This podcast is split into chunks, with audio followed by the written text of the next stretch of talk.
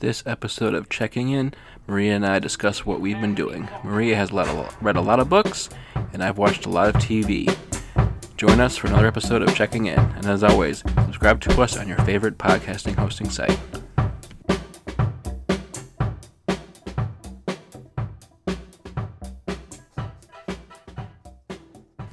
Uh, welcome back to Checking In. Uh, Maria and I are back to talk about the stuff that we've been doing.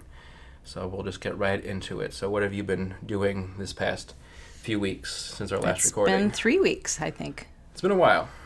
You went to Florida in between. I did go to Florida in between. Well, first thing I just wanted to bring up a clarification from the last part podcast when we were talking about Che, mm-hmm. Revolutionary Life. I did discover that you were correct that Che Guevara did speak at the UN in 1964 when he was Minister of Industries. And Fidel Castro also spoke 1960, and it, his speech was the longest in UN his, history, four and a half hours, Is it still the longest speech? as far as I know.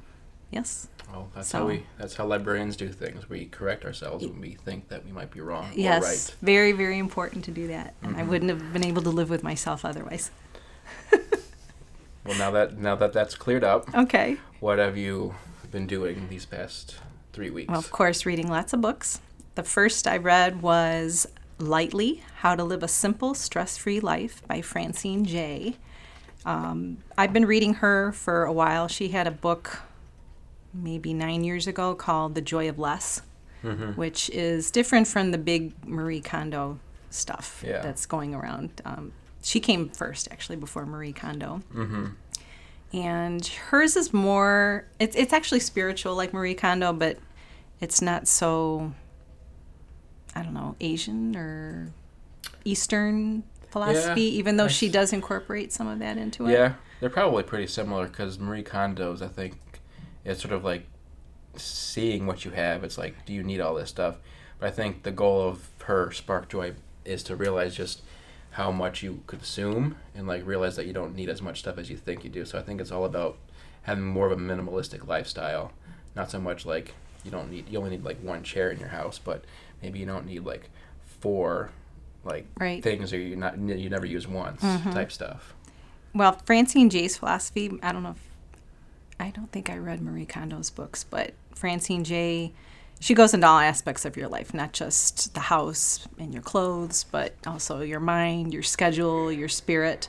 And I like the idea of how she clears out a room. She says, empty everything out. Mm-hmm. Because if you don't see the space, then you're just going to decide, oh, I want to get rid of this or I want to get rid of that. Yeah. But she says, clear the space and then only decide what you want to put back. So I guess she's similar It's to Marie Kondo in that, pretty but she came before Marie Kondo. All right, maybe Marie Kondo's got some plagiarism uh, lawsuits in her future. No, but she's only got two books like Marie Kondo as well. But I don't think she's as well known. But again, you can't keep her books on the shelf either. Yeah, I so think, you know, people Marie- want to do it, but I don't know if they Yeah, really do. I think Marie Kondo's just famous because that's what she does. That's like her job. I think she got famous in Japan for doing that because that's like her job was like decluttering people's lives. Mm-hmm. And I think she ended up writing a book about her experiences with herself and then just like the types of people and stuff that she did like help them out and stuff. I think she probably makes a whole lot of money doing that. Plus, she's got that Netflix show now, too. Yeah, Francine Jay's not that popular, but she does have a blog, and she has been on TV, uh, Mm-hmm. uh, not TV, um, news and radio. Is that a new book? This is a brand new book, Lightly: How to Live a Simple, Stress-Free Life is is brand new, Mm-hmm. and it seems to be very popular now. Uh, I don't have cable, as you know, but Mm-hmm. I know is that Hoarder's show still on? I don't know if it is or not. I mean, I know it was on for a while. Yeah, Um, that's an illness, sure, but I'm not sure if it is anymore. 'cause I don't have cable either. I think you know all that stuff comes in waves. I think you know it was hoarding now. Now it's like not hoarding. So maybe in like five years from now, it'll go back to hoarding because they didn't heed the advice of Marie Kondo and this this woman right here. It's like oh, we just ended up getting way more stuff than we need. yeah, right. But I think that's just like an American problem, probably, because we're very socially engineered to consume things and buy stuff that we don't really need. And wasteful things like things you can't recycle very easily or fix very easily Mm-hmm. you know so Yeah, it's hard to fix things now because a lot of the companies that make the things are pretty much against like the right to repair. That's like a huge thing that's going on right now because you know people buy these phones and electronics. And there's no repair manuals. You can't buy parts for them. And that's because the people that own the stuff don't want you to do that because they want you to go through their channels to get all this stuff fixed and everything. And people think that it's a big deal for like phones, but a lot of the problem is like farmers can't repair their own equipment on Oh, their really? own because like all that stuff's like you know patented and proprietary or something. So if they wanted to fix like their you know irrigation system, Yes. they have to like go to like John Deere, whoever makes it, for them to come out and do it for them. Because they have all the parts. They can't buy the Oh. Parts in the stores. They can't Hmm. do any of this stuff, even though they're probably pretty capable of fixing it themselves. Like they just don't have the ability to. That's interesting. Mm-hmm. I remember many years ago when I was married that my then husband he broke his razor or something like that, electric razor, and couldn't they couldn't fix. They said they couldn't fix it. Mm-hmm. And I wrote a letter because I'm a big letter writer, and I said, "Well, "What do you mean you can't fix it? You know, you have the parts. Why can't Mm-hmm. you fix it?" And they actually sent the parts for free after I wrote the letter. So Mm-hmm. I'm always just kind of asking and seeing because I just like to buy quality materials and then be able to repair it if I can. Yeah. You know, before I just throw it in the in the trash. But I don't even try to do that. I try to recycle responsibly. Yeah. So I have other things. Do you want to give a book and then I'll Um, come back yeah, to something I'll- else? I'm re- I finished reading the Psychopath Test. The Oh, other yeah. Day. That was another book by Jon Ronson. Was it as good? It was a little different. I like the so you- so you've been publicly shamed more. As I think that's a little bit more relevant for what's going on now. Like this psychopath test was a little bit older, and it was just sort of like an interesting way that he was sort of like into the madness business, like because he followed the guy that created the psychopath test, like Bob Hare, I think, created like all like these factors in terms like this test, and Mm-hmm. so he sort of went out and just tried to find psychopaths on his own that were like Just walking around daily Mm. not walking life? around, but like he interviewed people that were sort of were in the news and sort of like had like these, you know, possible psychopathic tendencies, but you know were never committed or anything. Oh, So he sort of just like started interviewing people and just was trying to judge them and see if they were. did they know why they were being interviewed? They did. Uh, they probably did. He's he's a journalist I first want to. I want you so to I'd check imagine. and see if you're a psychopath. yeah, but it was like it was in, it was interesting to read because like the the person that created it, you know, said that like psychopaths are like hard to hard to spot because like they're so good at blending in with society, even though they're not really part of society. Like everything that they do is just mimicking behaviors because like they know what people are Oh, looking for. like faking it. yeah, faking it because they have no empathy, but they know like they're smart enough and clever enough to like be able to blend in, and that's sort of what makes them so so scary because like you never really know who's who, so to speak, and then like there's a uh, a higher tendency for business people to be psychopaths just because I guess maybe the way that business works, like they're just That like sounds right. cutthroat because they're like, oh, well, thirty thousand people are going to lose their job if they shut the plant down. It's like, okay, just shut it down. Just type like cold-hearted. Mhm. Okay. So Were these well-known people that he some of them are pretty well known. interviewed? Like one of them, like one of them was a British former mil- intelligence officer that sort of went off the rails. I forgot what his name was, but like he was at MI5 doing, you know, just you know desk work, you know, doing all that. Then he sort of started like thinking that the London bombings that happened were staged and everything. oh, kind of like a hoax. Yeah, and then he sort of went even further. Like he claimed that he was the Messiah down the road Oh and dear. stuff. So they're sort of interviewing. so he's interviewing him and everything. And then he also went to like uh, mental institutions to talk to like Oh, patients sure. that were there and stuff. Um, Who had been diagnosed who had as been, di- who had been diagnosed, Okay. and then it sort of was like this whole thing about catch twenty two. Like the one guy he, he he interviewed said that he claimed to be a psychopath so he can avoid jail time, and then he thought he'd get out. But then when they put him in the institution, he started acting normal. They thought that was weird. So like the only way that like he could like actually prove that he was getting better was to first prove that he was a psychopath and then like get better after that. So just acting normal after he got Oh committed, they just thought that he was not. So was he faking being a psychopath That's because he what was a. That's he- psychopath? well, that's what he claims. that's sort of what like the one doctor said that like he's just doing this because he knows like how the system works and stuff. And that's sort of like well, what I guess that to makes sense. that's sort of what led him to believe that's why they're dangerous people is because like they're so charismatic and like Okay. they have like all that stuff and then sort of like went on to talk about like how the whole DSM got formed. That's like the The history of it. yeah Yeah. and like it started out as like a fifty page thing, that just sort of get, kept getting Bigger. revised and revised, and now it's like at like seven hundred pages now, Mhm. and they don't have, and then like there's a propensity to like misdiagnose people with the wrong thing because they show some of the symptoms, and then it sort of like creates like that problem where like they create the DSM with all the mental Mhm. disorders, and the pharmaceutical companies see that they're like, well, we can medicate these Oh, problems. sure. So then it's sort of like this whole It's thing. like it's a marketing it's tool a for marketing them tool for the pharmaceutical companies. Okay. So it'll like, oh, if you have this, we can prescribe Wow. this, and then it just sort of like a whole you know snowball effect that Mhm.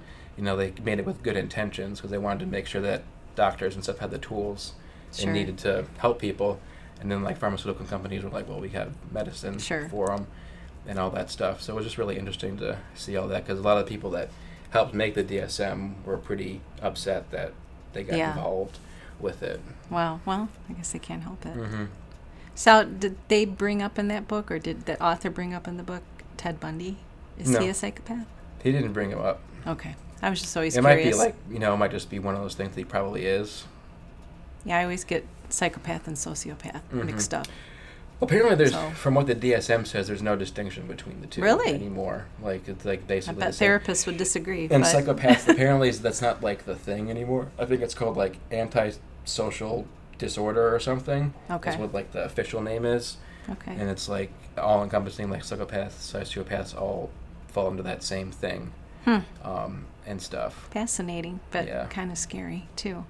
Yeah, it was it was it was a good read. Like I like you know his style, Mhm. like because he you know he embeds himself in the story. Like he's Right. not just Reporting. researching this. Like he's like reporting, like he's doing his interviews, and he's sort of writing it as it's happening, and then just sort of making up his mind about good. all this stuff. But it was it was pretty good. I'd recommend it if I'll have to Yes. check them out in Mhm. my long, long list of books that I want to read.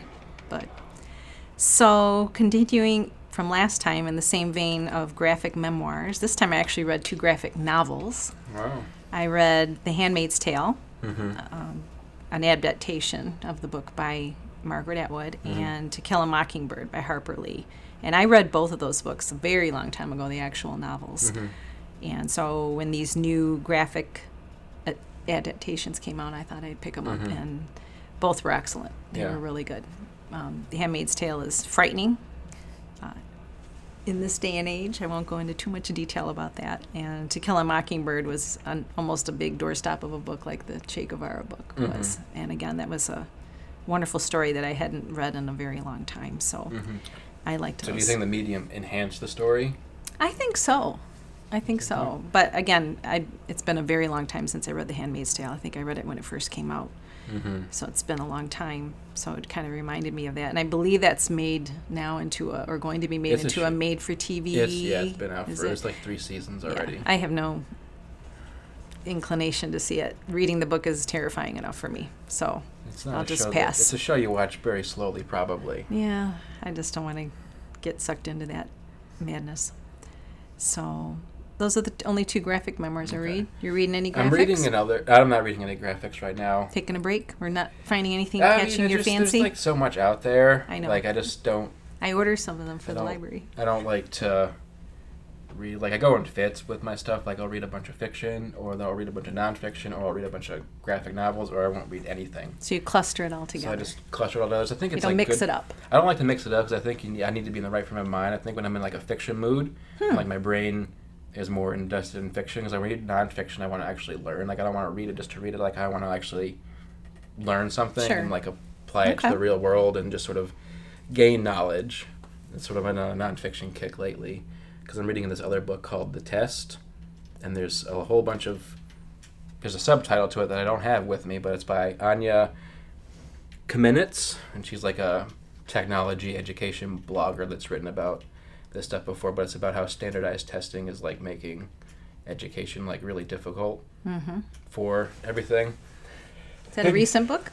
Yeah, I'm not sure how recent it is. I know there's a paperback, so I know at least it's been printed twice, but I think it came out maybe four years ago or so. But I'd imagine that the problems that she, you know, argues in the book are still going on. I still Right. think you know kids are getting you know tested here and there, and she says that that's like pretty much an epidemic it's less so like high school, but like just getting to high school, they take so many tests, like elementary school, middle school, then high school, that by the time like they graduate, they probably spent like a month or two just of taking hmm. or studying for te- like standardized tests. I remember taking some in school, but not a lot. Like I think one in fifth grade, one in Mm-hmm. Eighth grade, and I'm, but that was a very long time ago. Yeah, so because it's all based on like the No Child Left Behind Right, and like right. Race to the Top. I think is That like changed new one, and it's sort of like basically like like federal competency for all these things Mm-hmm. when you know the schools aren't equal.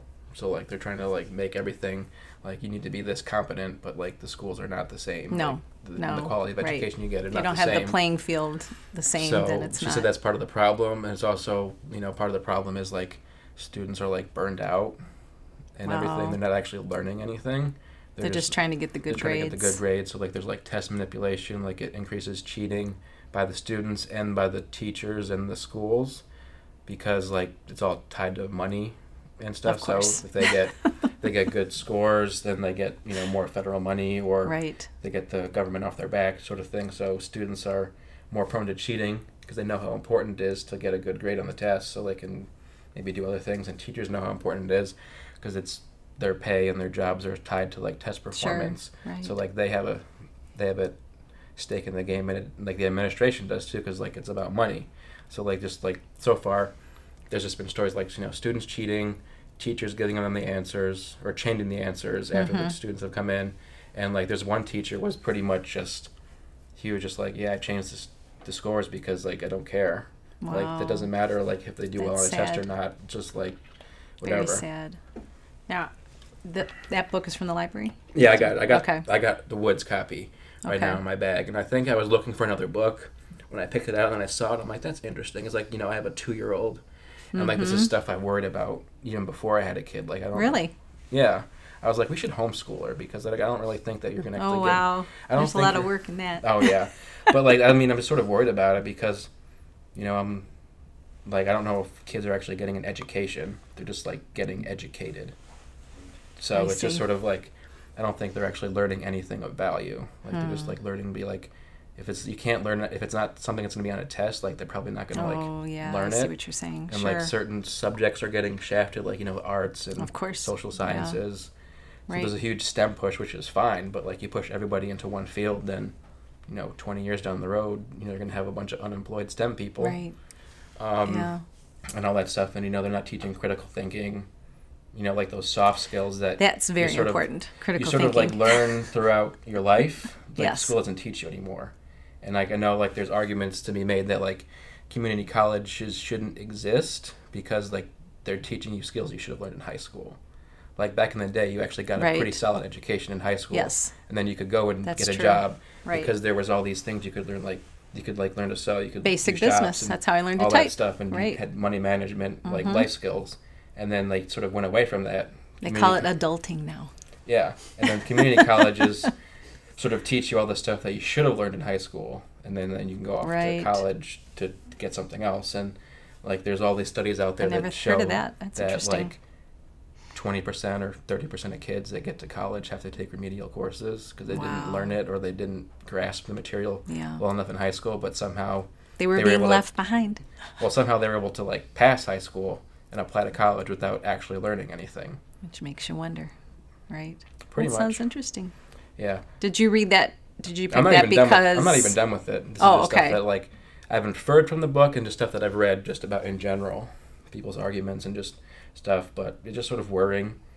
Like I don't like you know I'm the teen librarian. I see like the middle schoolers. They're like, yeah, I have like Yes. six hours of homework. It's like I didn't have six Oh, hours of oh. homework like no, ever. Like, right. Like a month and I Right. needed six hours of homework. I know. But I was like that student that just didn't do homework. I was fortunate enough to have a photographic memory, so I just learned it and done. Right. And you know, there's just so much pressure on the kids now to do well. Yeah, and they don't have playtime anymore either because Yeah, they're so apparently worried about option- getting ahead. Yeah, gym is apparently optional now. So like if you don't want to Ah, take gym, welcome have- obesity. you don't you don't have to you don't have to take gym. Like even though they offer it, like it's not required Yeah. apparently. From Well, I I'm hear. completely out of it because I don't have children, so Yeah. I could see how you could be concerned and So worried about that. Thinking about the future, even though she's got a few years No, before. It'll go by really fast before it you know does it. go by fast because two years has gone by pretty fast, and Mm-hmm. before I know it, she'll be gone, and I'll be like, "Well, that was fast." Jeez. but yeah, just something I'm thinking about. Okay. I think Is that why you read the book, or was it on your list? it was not on my list. I think I was looking for another book in in that section or that you know area where the, where the where they're shelved, and I was like, "Oh, that book sounds interesting," so I picked this book instead of the book So I was going to get. What do they call it? Browsing the shelves. Browsing you found shelves, that, which is it. always a fun way to find Mhm. good books. I haven't browsed the shelves in a long time. I order the books for the Mhm. library, so I read a lot of reviews and hear Mhm. news, and that's how I pick most of my books. Yeah, but I'm not even done with that book yet. Okay. but I'm excited to read more about it. And she's got a bunch of other books too. Like she wrote a book called Generation Debt about my generation. Student debt. Yes. Just you know, being like, yay. Right. It's like Yeah. we're not having kids. It's like, well, I wonder why. Right. Um, right. but it's you know she seems to have like a pretty good finger on the pulse for like stuff like Okay. education, like the intersection of education, technology, and like what we can do, you know, about it. Sure. Well, that sounds good. Mhm. That sounds really good. Another book I read was An American Agent by Jacqueline Winspear. That is the 15th book in the Maisie Dobbs mystery series. Many, is that the latest one? That's the latest one. Okay. I've been reading her ever since her first book, just titled Maisie Dobbs, came out. And it's a very good mystery series along the lines of Louise Penny's series that I talked about last time, but a different time period, different country. mm-hmm. It's takes place in England between World War One and Two. And what I like about the series is it gives you really a picture of the people of England in wartime Yeah. and puts you in their shoes. Everything from a generation of women who never married because there were no men around Mm-hmm. to um, just the impending Second World War coming less than 20 years later. Yeah. And another thing about this series is it's an improbable story about a woman who was raised to be in service, like as a maid. Mm-hmm. And these are changing times. So this is like maybe the 1910s around that time. Yeah. And the she goes to work as a maid because that's where her father works Mm-hmm. in a great house and the lady of the house and her good friend who happens to be a psychologist investigator notice Maisie's I don't want to say precociousness, but her desire to learn and want to read and educate herself. And they decide to make a radical move and take her from being a maid and mm-hmm. giving her an education, which was unheard of at that Yeah. time for someone of her class. So mm-hmm. Maisie Dobbs is the first book in the series, and that gives you that history. And then there's a sort of a mystery because she's being trained to take the place of this man who knows mm-hmm. the, the great lady of the house. So Yeah, it sounds a lot like Downton Abbey. I don't know if you ever watched that show. I did, and like I did not like mostly it. I'm not mystery, a fan. But it's just No. sort of like just interesting, you know, how, you know, people lived at the time. was that show started The before- Edwardian era, Before yeah. World War One. yes, And right. it was just sort of like showing like the gradual change like in society. Like Mm-hmm. you had like the the lords or whatever, they were still around that owned all the land, and all that stuff. Mm-hmm. And the big had houses. maids, had the big houses. And then sort of like the world around them was changing Mm-hmm. because and they were probably pretty much unaware of it because like they didn't do anything. right. They were just A life of leisure. yeah. Right. And then you know World War One broke out and sort of changed Mm-hmm. you know the role of women and stuff. Like I remember there's a storyline like a maid leaves to become a journalist and it was like a big Yes. deal, and like their daughters, they all had daughters and like it was all like still like a dowry almost. It seems like Right. they would always have like suitors coming. Yes.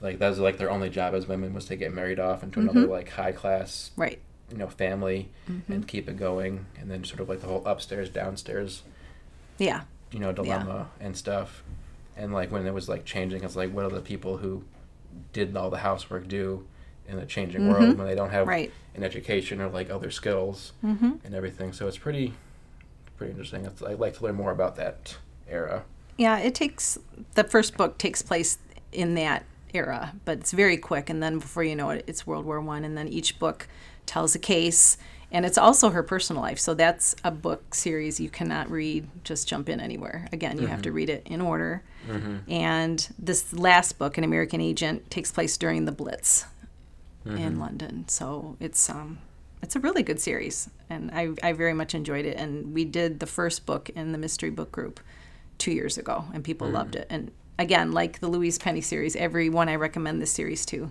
loves it. I can't keep it on the shelves. Have you guys So- done the second book of the series No. book club? I might do it next year or the Okay. year after. Um, But if they remember the first book, I don't know. You know, some people have to reread. maybe. But I've been reading it all along. So Mm-hmm. another book I read, I just finished the nonfiction book. Uh, it's The Trial of Lizzie Borden. I don't know if you're familiar with that case. No, you told me about it. I sort of looked it up, but not too familiar Kind of it. Um, I think most people have heard of Lizzie Borden, but Mm-hmm. if those who have not, it's it took place in 1892. It's a true story in Fall River, Massachusetts. Lizzie Borden was a spinster who was accused of killing both her stepmother and father with an axe in broad daylight on a hot August day. And she was arrested, tried, and found not guilty. And to this day, the crime is unsolved.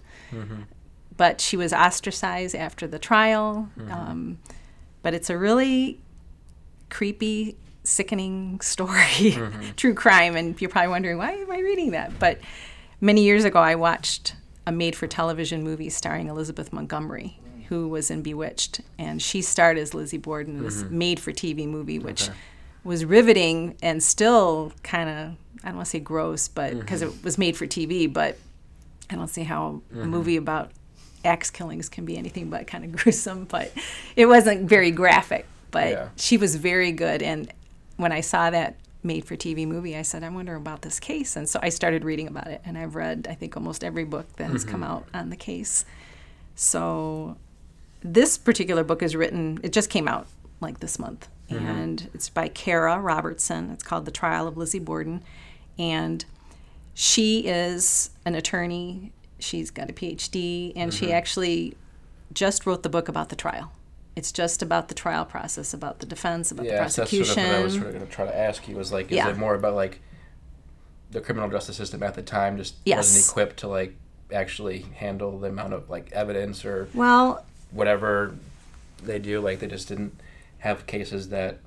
Is is one of our arguments that like was that like a case that changed how no, it wasn't how they like prosecuted or did uh, no. trials or anything? It was more of how the defense, the, the position the defense took to have her acquitted, Mm-hmm. and things they didn't bring up because they considered her a lady. And you know, one of the things was, you know, how could a woman do this? You know, this sweet spinster, she Mm-hmm. could not possibly have wielded this axe. So there was this kind of already, um, obviously, the context of the time that women are frail, Mm-hmm. fragile, to be protected, and the defense played that up, and the jury being made up all of men.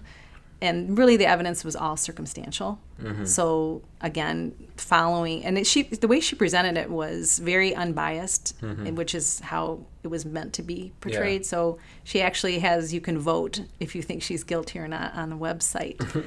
and personally, I still don't think she's guilty, even though mm-hmm. all hands point to her. I think her sister Emma did it, her older sister. But Is there you- any plot lines with that or threads? I was surprised that? that. she didn't bring Emma up very much. That's Mm-hmm. Lizzie's older sister, Emma. And she mentioned the previous book that brought forth the possibility that Emma did it. And Mm-hmm. that book was from 1992, and that was called 40 Whacks. Okay. Horrible t- title, but yeah, Is it a yeah. good book though? It was excellent. That was excellent Sometimes too. You have to have those t- those titles But to I get was off the shelf. I was convinced when I read that book, Forty Whacks, that Emma had done it, Mm-hmm. and um, so when I went to vote here, that's why I, I didn't get to comment because you have to create an account and all that. Mm-hmm. But I still think her sister did it, and Lizzie, but just happens to be the person there holding the bag. So if anyone's interested in that book, I highly recommend it. I Mm-hmm. Okay. I think it's a great example of true crime and just some weird tidbits. The house where the murders happened Is it a tourist attraction now? It is a bed and breakfast. Cool. Is it? Do they play into that though? Oh yes, Like the Lizzie Borden yes. house. I've never been, but yeah, and you can. They do all kinds of special programs, and the people who bought it actually just bought Lizzie Borden's mansion, Mm-hmm. which she moved into after the murders because she got all this money, you know, from after her father died. Mhm. And so now they own both, and I don't know what they're going to do with the other Hmm. piece of property. But talk about morbid. You can sleep in the room where the stepmother was murdered, and there are people that are really into that kind of thing, but I'm not one of them. But hmm if I ever go to Boston, I think I would like to visit at least and see. Just not spend the night. No, never, never spend the night. And Mhm. Salem's not too far from that either. And then you could go visit another right? Yeah, and then John Quincy Adams, his estate is near there too. I think it's all within like an hour of Boston. Did he have his own? Did he have a separate estate from his dad? Or it I don't know. Estate? Okay. No, I don't know. I don't know. So Is there any any more books that you're you're doing right now? one more. Um, this is really a kind of a relaxing book for me. Mm-hmm. Uh, the Secret in the Old Clock by Carolyn Keene. That for Mhm. all of you Nancy Drew fans, that's the first in the Nancy Drew series. Um, before I go to sleep at night, I just like to read light Mm-hmm. things where I don't have to think too much. And my mainstay is Jane Austen. I usually Mhm. read her books over and over, and I'll read a chapter a night just to Mhm. clear my head. But just to change it up, I thought I'd Yeah. read reread Nancy Drew. So that's why I got that Yeah, book from plenty. our kids department. You got plenty of books to go if you if you want to do that. I don't know, it was like a hundred of those or something. I don't more. know. I Or think I there's don't like 50 or 60. I don't know how many original. I think it's Yeah. continued since she stopped writing Right. or passed away, but I'm not sure how many originals there are. There probably a 50 or 60. Okay. Yeah, because they've reincarnated her as for Mhm. modern times. But Yeah. um, that's just kind of a nice book where I don't have to think about anything. Just one chapter. Turn out the Mhm. light, go to sleep. That's good. And, and do you have any others? Because I just I- have two more. I don't have any other books. I think you read way more than I do, uh, as we could Well, tell. it has Uh, been three or four weeks since we it met, has. so that's um, why. I didn't bring any books on vacation. I'd read, I brought the Really? psychopath test on vacation, but I didn't really have time to read it because That's too bad. yeah, it's just sort of. I do my best reading on vacation, but then again, I vacation usually by myself. So I was just up all night playing board games with my brother-in-law. Okay. So instead of reading, You were we We socializing. were playing board games okay, about birds. Because that's just the game he brought. All right. about birds and stuff. that sounds fun. but The Yeah. other two books I read, um, there's this author called Mark Manson, M A N S O M, like Charles Manson, but no relation. mhm. We have a hardcover book of his in the library. I can't say the title on the air because it's kind of got a swear word in it. uh-oh. But if you search Mark Manson as author, you'll find this wonderful book. It's a Mhm. great book. I read it, but he also has a blog Mhm. and a website, and he had two free ebooks you could download. One was on self knowledge, and one was on relationships. Mhm. Very short. They were almost like magazine articles. Yeah. So I read both of those, and we know I like personal growth, so I Mhm. highly recommend him. Is he the he's is he the guy that wrote the subtle subtle art? of of- not giving a Yeah. yes. Okay, that's what I thought. Yeah. Yeah. Have you heard of him? No, I haven't heard of him. Oh, okay.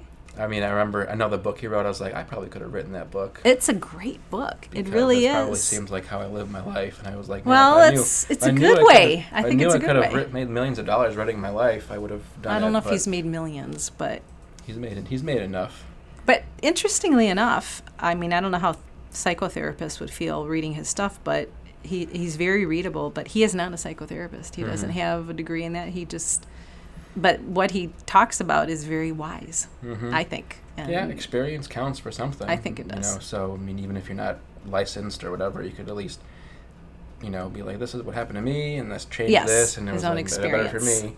I'm sure there's a disclaimer. It's like, you know, I am not a medical professional. You know, don't take this like Mhm. for face value, but you know, exactly, and he says that. whatever, just to cover himself. And you can subscribe to his website. I haven't Mhm. done that, and get other articles and videos that he Mhm. does. And I think it's pretty reasonable. It's only like forty dollars a year or fifty Mhm. dollars a year. I haven't done that, but I, Yeah. I'm considering it. That's like the new thing is like people, content creators, just directly, you know, going to the people that they want to do. because like a lot of like YouTube people do that, like musicians do that now. You just pay like a monthly fee or a yearly fee, and you get all this content for stuff that you're consuming anyway. You're like, well, I'll give them a few bucks since I do it all the time. Sure. And maybe you get some Kind of special supporting. bonus stuff like that's members only. Right. You get some, exactly. Like That's better stuff than like the the public might get like Right. the soup, but the the members get the salad too. Right. Yeah. Um, but That's yeah, true. it's like a new, especially you know with the internet and all that stuff around, it's just easier for them to Mhm. connect to uh, their fans Yep. and everything. So that's all I read. Well, we've been apart. You read way more than I did. Well, That's just the way it goes. All right, so let's just take a little break, and then we'll, when we get back, we'll talk about the other things that we've been doing.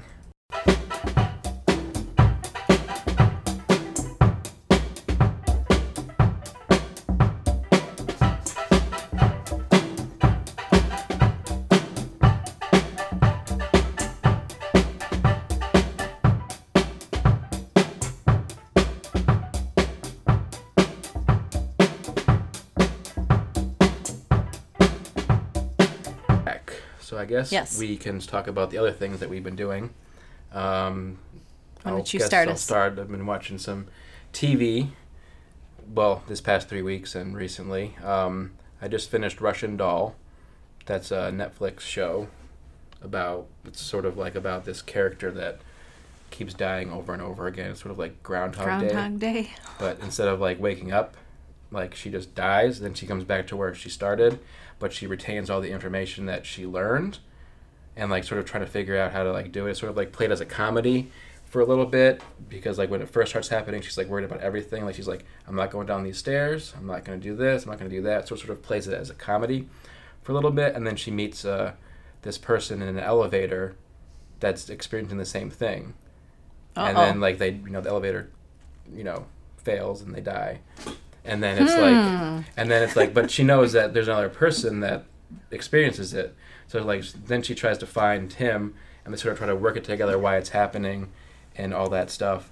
So it, it's pretty good. I mean i liked it a lot. It's sort of like interesting like because it sort of like play like a video game and they're Oh, sort of like they work in the video game industry but it's sort of like how like video games sort of work because like you get to a certain point in the video game like you get to a part you're like oh you didn't get past that part you go back to where you where you were last saved but you you sort of retain all the information so it was Oh, interesting okay. So you're kind of smarter going forward. yeah I see. that's sort of okay. like what this was about and then it's sort of i don't want to spoil anything but it just it's just a fun well, I'm ride. not going to be like, watching it, but eight episodes and they're only like a half hour long each but the production values are pretty good you know that there's a song i don't know what actually the title of the song is but like it's like a recurring theme in the show because like you know very catchy. You like it? yeah. Well, the song it's an older song. Like it's an actual like famous song. I don't remember what it's called. I'll put it in the podcast notes. Okay. Um, but it's just Hmm. I'd be of- interested to see if it's from my era. it could be. Um, but it's sort of like every time like she comes back to the bathroom, like it starts playing again and it sort of plays and everything. But it's really fun. Hmm. How So, old is the character? age? character is older than I am. How old? She I don't know when 37, 38. Oh, not much older. So okay. she's older than me. Okay. I don't know if she's a millennial or Gen X. Single? No, she's in not Gen sh- X. In the show, she's single, okay. um, and everything. It's her birthday party. It's sort Does of she like, think she's nuts because this is happening to her? uh, yeah. It starts out that way, then Hmm. it's sort of like think. Then it's like whatever, but then it's just interesting. It's just an interesting premise for a TV show. That I Yeah, just it thought. It really- sounds very that was really- original. That was really fun. Amy Poehler is an executive producer of the show. Oh, okay. Um, so if you like Amy Poehler, okay. And you you have may- Netflix? And you have Netflix, that's important. Um, then you can watch this show. Okay. Um, obviously, Game of Thrones premiered on Sunday, so I watched that with great interest. Okay. Enough interest that we recorded a podcast about it before the show. All right. So if you like Game of Thrones, you can listen to David and I talk about that on the the other episode that's going to get released today. Um, and then I've also I caught up on Grand Tour. That's What's the that? It's a sh- car show. It's about like the three guys were originally were on Top Gear, and then the one guy was fired, and they moved to another network, and they just drive super expensive cars that I'll never touch. Is this a documentary? Is it a It's like drama? it's a it? neither. It's like documentary more. Okay. like they just talk about cars and they do you know specials like sometimes they like talk about like a famous formula one driver Okay. they do specials like that and special cars like they talked about nasa and about how like the corvette was like the astronauts car Oh, and really? it was interesting because apparently chevrolet tried to give the astronauts a car for free but since they were federal employees like they couldn't actually Oh, accept sure. it Right. so like they had an agreement that like they would lease it for a dollar so like all they gave astronauts Nice. Corvettes to make it look like that was like the astronauts car to probably you know help sell it. I never and knew then that. one of the characters in the show, they actually some someone actually tracked down Neil Armstrong's Corvette, Okay. and then they had it on the show and he was driving around. You know, So is this like just anything to do with cars in history, Yeah, it's- present it's day, kind of like just talking about your current- what mostly interests you. current ta- cars, but like it's mostly like the reason why I like it so much is like it's like the hosts have really good chemistry with each other. Uh-huh. They sort of mess around with each other, sort of slapstick comedy Okay. sometimes. Because I do go on these specials where like they go to a place and like they're told to like get to this other part of this without any sort of directions. They had a Okay. map. They got dropped in Mongolia. They had to build, they had to, they had to build a car that was you know parachuted to them, and they had to get to this town. And they just, Oh had, a map, they just had a map. And they Wow. just basically just had to get there based on this map. They got they knew where they were, they knew where they were going, but they didn't have there was no roads. They're in the middle of the desert, Huh. like the whatever. And Well, they weren't really alone because they had the. Well, they had the The crew, crew, obviously. yeah. But the crew generally doesn't doesn't help them. Sure. Like they just film and stuff. But it's cool because they have like really good cinematography. Because like Amazon Hmm. Okay. just gave them all the money in the world. Of course. So like they have like all these wide shots of like scenery like untouched by humans like forever. Hmm. Except the car. well, except the car. Yeah. But it's just really nice and just just interesting. Even if you don't like cars, I think it's just a fun show to watch for a little Are the hosts both men? They're all men. They're Oh, three three guys. But the driver they have that you know they have like this racetrack Mm-hmm. where they just you know see which car is the best. So every week or so they have like they sort of do a little in-depth car review, Mm-hmm. and then they have the driver race around the track to see how fast it can go around the track. And the driver is actually a woman, Okay. so she's better driver. When you say car review, like reviews of current cars, like Yeah, Consumer correct. Reports does? yeah, but if you, if Consumer Reports was only for people that could afford like Ah, half a million to I two see. million dollar Luxury cars, cars. yeah, like super So luxury, they're not like going to do like a Honda Fit. No. Okay, gotcha. No, they're gonna do like Ferraris and Lamborghinis and Porsches Okay. and stuff, cars that I'll never drive. Yeah, Grand Tour, I guess, kind of does allude to a lofty. Yeah. but it's, title. it's it's fun, you know, just you know, just a good fun show. To, and what what where that's on this? Amazon. It's on Amazon. So it's a Video. streaming. Yeah, it's, Oh, it's- okay. Amazon's got their own. So this is not on DVD or It is not on DVD. I don't think it is on DVD. I don't think Amazon's released it on DVD. Okay. Um, and then I've been Okay. watching Santa Clarita Diet. That's another Netflix show. Drew Barrymore and Tim Olyphant are on that show. TV show. TV show. So that means like multiple episodes. Yeah, this one's like 10 episodes, and the th- season 3 just released, and it's sort of about a, c- a comedic view of being a zombie. Because I think- sometimes oh. zombie shows or stuff try to be like gory or I dramatic or think stuff. they're funny, And then even when this- they're gory. And then this one's just more like a, you know, trying to like live just a normal suburban lifestyle where the mom Oh, happens to be a zombie and like all the stuff that goes along with that and Okay. stuff. So it's, it's pretty fun. All right. And Timothy Olyphant is a national treasure, and he should be in everything. Never heard of him. So I learned something new. I've Mm-hmm. heard of Drew Barrymore, but Yeah, Drew Barrymore is like the star. Like this is her first TV show, so it's sort of a big deal that they got her. But Timothy Sure. Olyphant's been in a lot of stuff. okay. He's in Deadwood. He's in Justified. He's been around for a while. He's been on TV Okay. for a while, but seeing him in a comedic role is really, really good. and is Drew of- Barrymore funny in this? Drew Barrymore is funny. She's kind of like more of the straight character because like everything's Yeah. sort of happening to her. Oh, so like okay. the things she says are like, like you know, Sure. s- she's like plays it Deadpan. straight. Gotcha. And Timothy Olyphant's sort of like the awkward husband that has to deal with like his wife that's dead but Oh. not dead, and the antic- like the antics and shenanigans that go along with all that. And how long are these episodes? Like a half hour. Hmm. It's pretty quick. I could see how people are addicted to television. I don't. I mean, I own a television, Yeah. but I only watch movies I want to Yeah. see. And now that the weather's getting nice, Mm-hmm. I'm not really watching Yeah. movies. It's hard to watch binge watch stuff. Like half hour is like a good episode length to like watch a bunch, but then at the same time, like I'll watch like forty five minute episodes at a time. Wow. Like TV just doesn't seem like episodes don't register to me as long term until after I've watched like seven in a row. Wow. I'm like, oh, I probably could have watched that movie, Oh, I see. but it's like I'm just so invested in the show. I'm like, well, I'm not doing anything, and it's on. okay. So I'm just gonna, you know, keep going. So and it's like, oh, it's like midnight. okay. Wow. But that's sort of that's how Netflix gets you, ah. and they keep playing. glad the, I don't have They keep then. playing the episode too. So after the episode ends, it just starts the next one right away. Hmm. So like if you don't think about it, you're like, do I want to watch this? Oh, I guess I'm watching it. Started. Okay. I see. Hmm. Well, I've been watching DVDs, like, Mhm.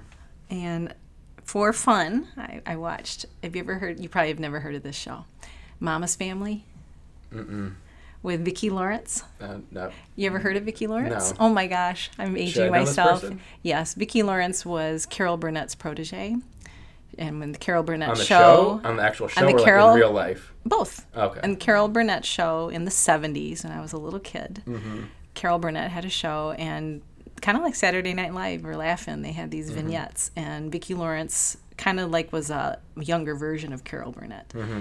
And she had this character called Mama and she played an old woman and Mm-hmm. Okay. but a it was kind of like a southern So was this like a- southern older matriarch, so was this a sh- almost a so redneck this kind was of a show thing. that was sort of like a spin-off from that Yes. sh- show and character Yes. and they turned it into a show based Right. on that one character And this was in Okay. the early 80s when I was in high mm-hmm. school mm-hmm. and it was on television and it's was that when tv didn't have commercials no there was commercials but you know what's interesting in watching these older DVDs is mm-hmm. I get to actually see how long an episode was.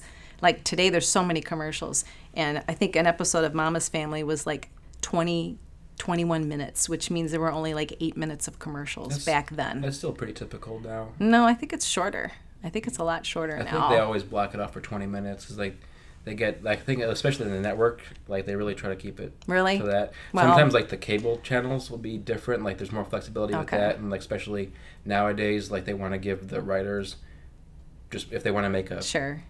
37 minute episode they'll be like cool we'll do 37 minutes we'll fill an hour so you get like a whole bunch more commercials Okay. but like they'll do it if there's longer like than the normal length like sometimes they'll get Yeah. like 50 minutes it's just tough like the landscape's tough now for tv like Well, you network would TV know. network tv has always basically been the same because that's how they make their money Yeah. is ads like that's the only way that they really make money that's how they sell the ads so that's why when shows get canceled is because they're not watching people aren't watching the shows Sure. so like advertisers can just be like, well, no one's watching it, so I'm gonna give you five dollars for this thirty second Okay. spot. Well, this is a silly show, and um, I was just watching that actually because it was three weeks ago and it was a lot colder. So, Mm-hmm. um, and a friend of mine lent me a DVD set of Harold Lloyd silent films. I think I talked about that briefly last time we were talking about Buster Keaton. Mm-hmm. And I also watched two movies from the 1990s when I was a Mm-hmm. young woman in my 20s. Mm-hmm. And I, they were actually movies I saw before, but I wanted to see them again. They both star Toni Collette. Have you ever heard of her? Mm-hmm. Yeah.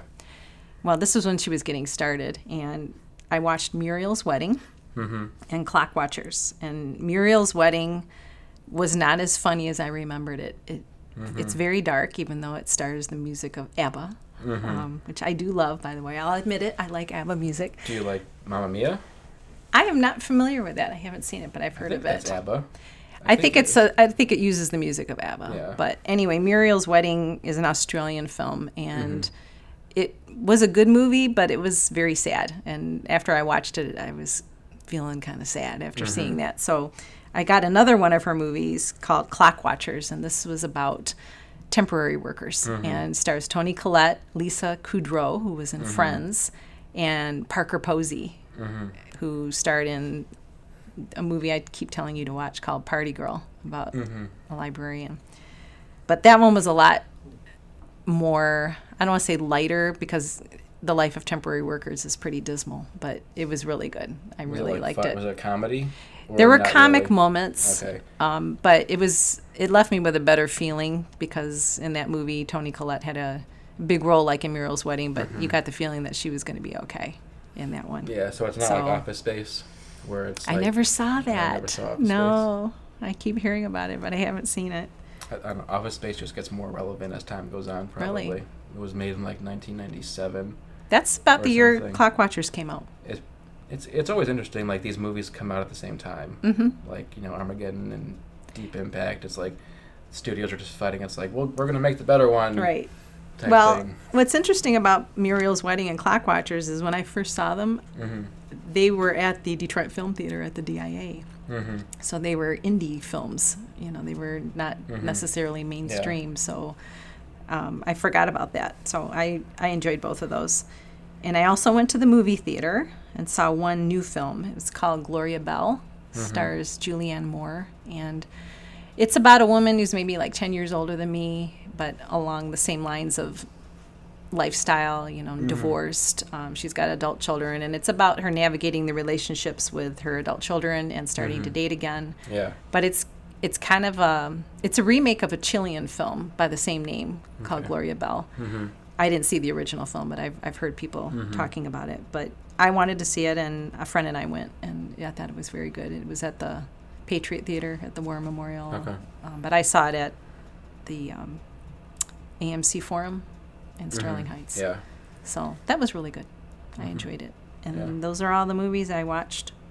But now, like I said, now that the weather's nice, I pretty much don't like Mhm. to watch movies unless it's too hot to be outside, which Yeah.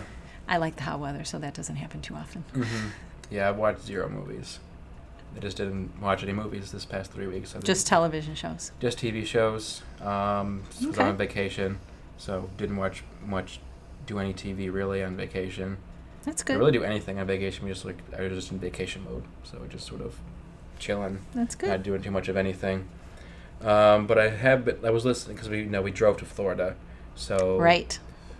I found out that my thumbs up playlist of all the music I've ever liked is long enough to get me from Michigan to Florida without repeating a song. Wow. Um, so that was cool. That's to find impressive. Out. And then on the way back, we just listen to some podcasts and stuff. Now, this this playlist that you drove to Florida with, are, are Mhm. these choices of songs that you and your wife both pick, or No, just, just me. And she's okay with that, you picking it all. Sometimes, she, well, she likes because she like I listen to more music than her, so sometimes there'll be a song and she's like, "Nope." Okay. next, and I'm like, "Oh, okay, whatever." So it's fine. It's not like a slight against me. Just like, yeah, she's got different tastes. For the most part, she likes all the stuff that Well, you know that's we good. like similar stuff, but there's definitely not overlap in certain areas. Sure. But But you still had enough, even though she was skipping stuff. yeah, Okay. I think after a while, you know, when you're driving, I don't. I think you just sort of everything gets drowned out, so you might not even realize it. So she Yeah. she drove, and you know, I drove. We switched, and then we took breaks and stuff. But it was it was good to know that I had enough music to keep us busy, at least entertained for the long drive. That's good. And then we listened to some podcasts on the way back. There was this one called uh, it's called 99% Invisible. It's sort of like how design impacts our life in ways that we don't really understand. And then the one episode I listened to was called Palaces for the People. And it was about this guy who wrote a book, Palaces for the People, talking about social infrastructure and how investing in social infrastructure is the best way forward, probably. Because when communities that have high investment in social infrastructure, they have like less crime, you know, Oh, I better, see. all that stuff. Like you talked about libraries for a little bit. Yay. Even you talked about like Carnegie Library specifically. Yes. You know how Carnegie, you know, because he was such a horrible person in life, he was like, I need a better legacy. So Right. Give all these Built towns, libraries. libraries all Yep. over the place. I hope- worked in one in to hope- Pittsburgh. to hope people don't don't actually look into me even for more than just libraries. Hmm. um, we talked about you know that and how communities often think the best way to like do to get better is to like have services that the library already provides, but they don't realize the library has it. Like talking about Oh. like story times, like Right. computer access, like all Yes. this stuff. They're like, yeah, like he was like, yeah, you're talking about something that already exists Right. but maybe they just don't know that it exists. We like, don't they're do a good job of they're not- marketing that. or they're not close enough to the library to like get there. True. Some people that are in those situations don't have, you know, access to transportation, Right. stuff like that. So like the library is some place that they really can't use. Okay. Um, How do you find these podcasts? Like, um, you just search for them, yeah, or I just search refer? for them. Sometimes they're on like the top charts, and then sometimes I'll just hear about them through other podcasts or some blogs that I follow. Okay. and they just do it and and then part and then, and then the other podcast I started listening to was based was like a side like a spin-off of that show it's called Articles of Interest they're like half hour episodes about how fashion like impacts our life sort of like talked about how pockets you know the whole pocket Yeah. industry is like you know women back in the day actually had pockets yes. and then the media turned against that because they said that women shouldn't need pockets. If they were like a well-off woman, like they wouldn't need to carry anything. Media being men. Well, probably at the probably at the time, probably. Right. Like you know, that's not very womanly to We know, love carry, pockets. to carry tools with you, like like sewing stuff or just other stuff they might need. um, and that's sort of like still like in existence Weird. today. Like, that is weird. um, and then talked about blue jeans, how like they became Mm. so ubiquitous because they were just so you know so commonplace. Apparently, and the reason why they're blue is because indigo was like a like the biggest crop in the U.S. okay. for a while. Like it- Sure. it was like bigger than cotton, you know, until you know a certain turn, yeah. and it was just easy to use to dye stuff, um, and everything, and how jeans are not denim anymore. Like they're like there's a lot of synthetic material in them. Oh, And sure. that's causing like environmental problems because of all the spill Yeah. off because they're using chemical dyes now instead of like actual indigo because it's like the process is super hard to actually get right. And, Huh. and raw denim is just people don't like raw denim because it's like not soft. Okay. You have to like break it in. It takes a while for it to like actually. You have to wash it a lot. Yeah. And then Wash them with rocks. and then like talk about like Hawaiian shirts. Like they were talking about like because like Hawaii was like an interesting thing. They talked about Hawaiian shirts. Mm-hmm. How that was like okay for business people to wear because it was so hot in Hawaii, but how that was sort of like the precursor for Casual Friday. Like Oh. that's how Levi's or Dockers found out. Like they were like, oh, well, these people could do that. Let's give them something that they could do. And then like they were the people that went to the HR department to talk about how Friday should be like more casual, like business casual, and how it sort of turned into like almost every day's casual now. like So- business casual. The people that did that podcast are they like fashion historians I think or so. Like they talk about certain fashion historians, and like I think they're just somebody who was just interested in it. Sort of, it's sort of like on the whole that. the I'm just wondering what non- the research is to do these podcasts. Like, are they? I think they do a little bit of research. They do talk to experts, but it's like the whole 99% Invisible is the name of the original podcast, Right. and that's about how there's these forces at play that you don't realize that are affecting your life. And Oh, this sure. Articles of interest is like about how fashion, like the stuff that we wear, right. is you know has a long history of why it is the way it is. Okay. And they were talking Yeah, I could see that. You know, they're talking about plaid too, how that how Oh, the history right. like it was just a Scottish thing. It's like actually called like tartan or Right. something. That's like Tartan. what it's actually Mhm. called. And like clans in Scotland like had their Yes. own like plaid. They still do. Right. And then like how it became like a work like how you could identify people based on what they wore. Right. Plaid was like a working class thing, and apparently, you know, it was like a like lesbians would wear it too Okay. to identify so they could like identify each other. Okay. And then now that it's become so ubiquitous, like it's harder for people who used to wear those identifiers to like Oh, identify people in their, you know, grouping. Okay. And then like apparently like you can apply for your own plaid, like you can actually Oh, I believe go that. online to yeah. like Scotland like Yeah. plaid, yeah. and you could like pick your own colors and Okay. get like a something mailed to you. Like it's like this is like the Kessler. This is what we clan. created for you. Yeah. Well, you can actually create Even if you're not Scottish. Yeah, the cost of fee. They do deny. They do deny some, but they do say that you can do it. Like costs like hundred dollars or something. You get your own. Oh, my plaid. goodness. Like you make it yourself, and Yeah. they send you like a A swatch. swatch, okay. with it, like Hmm. framed and stuff. But just interesting. Like I'm always interested in stuff like that. Like Seinfeld. Jerry Seinfeld's interested in all this kind Mhm. of history stuff. Why is this the way it is? And Yeah, I mean It's I'm- true. That's it's interesting. yeah. I It's just good. like connecting dots that you know probably always been there but haven't really seen. So just Mhm. like pulling the rug out from the world, just seeing how all this stuff affects the world now. Very interesting. Mm-hmm. Yeah. Any music? Are you doing I the pick of the week? I was watch so much, so many music. There's always music. I um yeah, there's a music pick that I'll pick because I listened to it on the way here, and I was like, I like this song. I've heard it. I was like, I think I found it on the way. You know, I just find music because I hit the radio because like I have such a curated taste because I like Mhm. so, since I like so many songs Mhm. and so many artists. Like they give me like a radio station and sort of find Oh, new right. stuff Like based on what I, yeah it's like Pandora but just I don't know if it's better or worse but it's similar like I'll find new stuff based on that and this artist called uh, Sky Fiera Fiera I don't know how to pronounce her name Sky Fiera? Yeah. Never heard of it. but Okay. she has this really good song that you know you know they'll you know end the podcast with it's sort of like electronic I feel like all the songs I picked have been somewhat electronic and female vocals Okay. so I definitely have a type apparently for music, but I like it. It sort of starts with a lot of electronic and mumbling, and then it sort of like phases into like they're actually singing and stuff. It's pretty catchy. So Okay. that'll be the take on this. Okay. And then we'll do that in a couple weeks with the next episode for checking. Bye.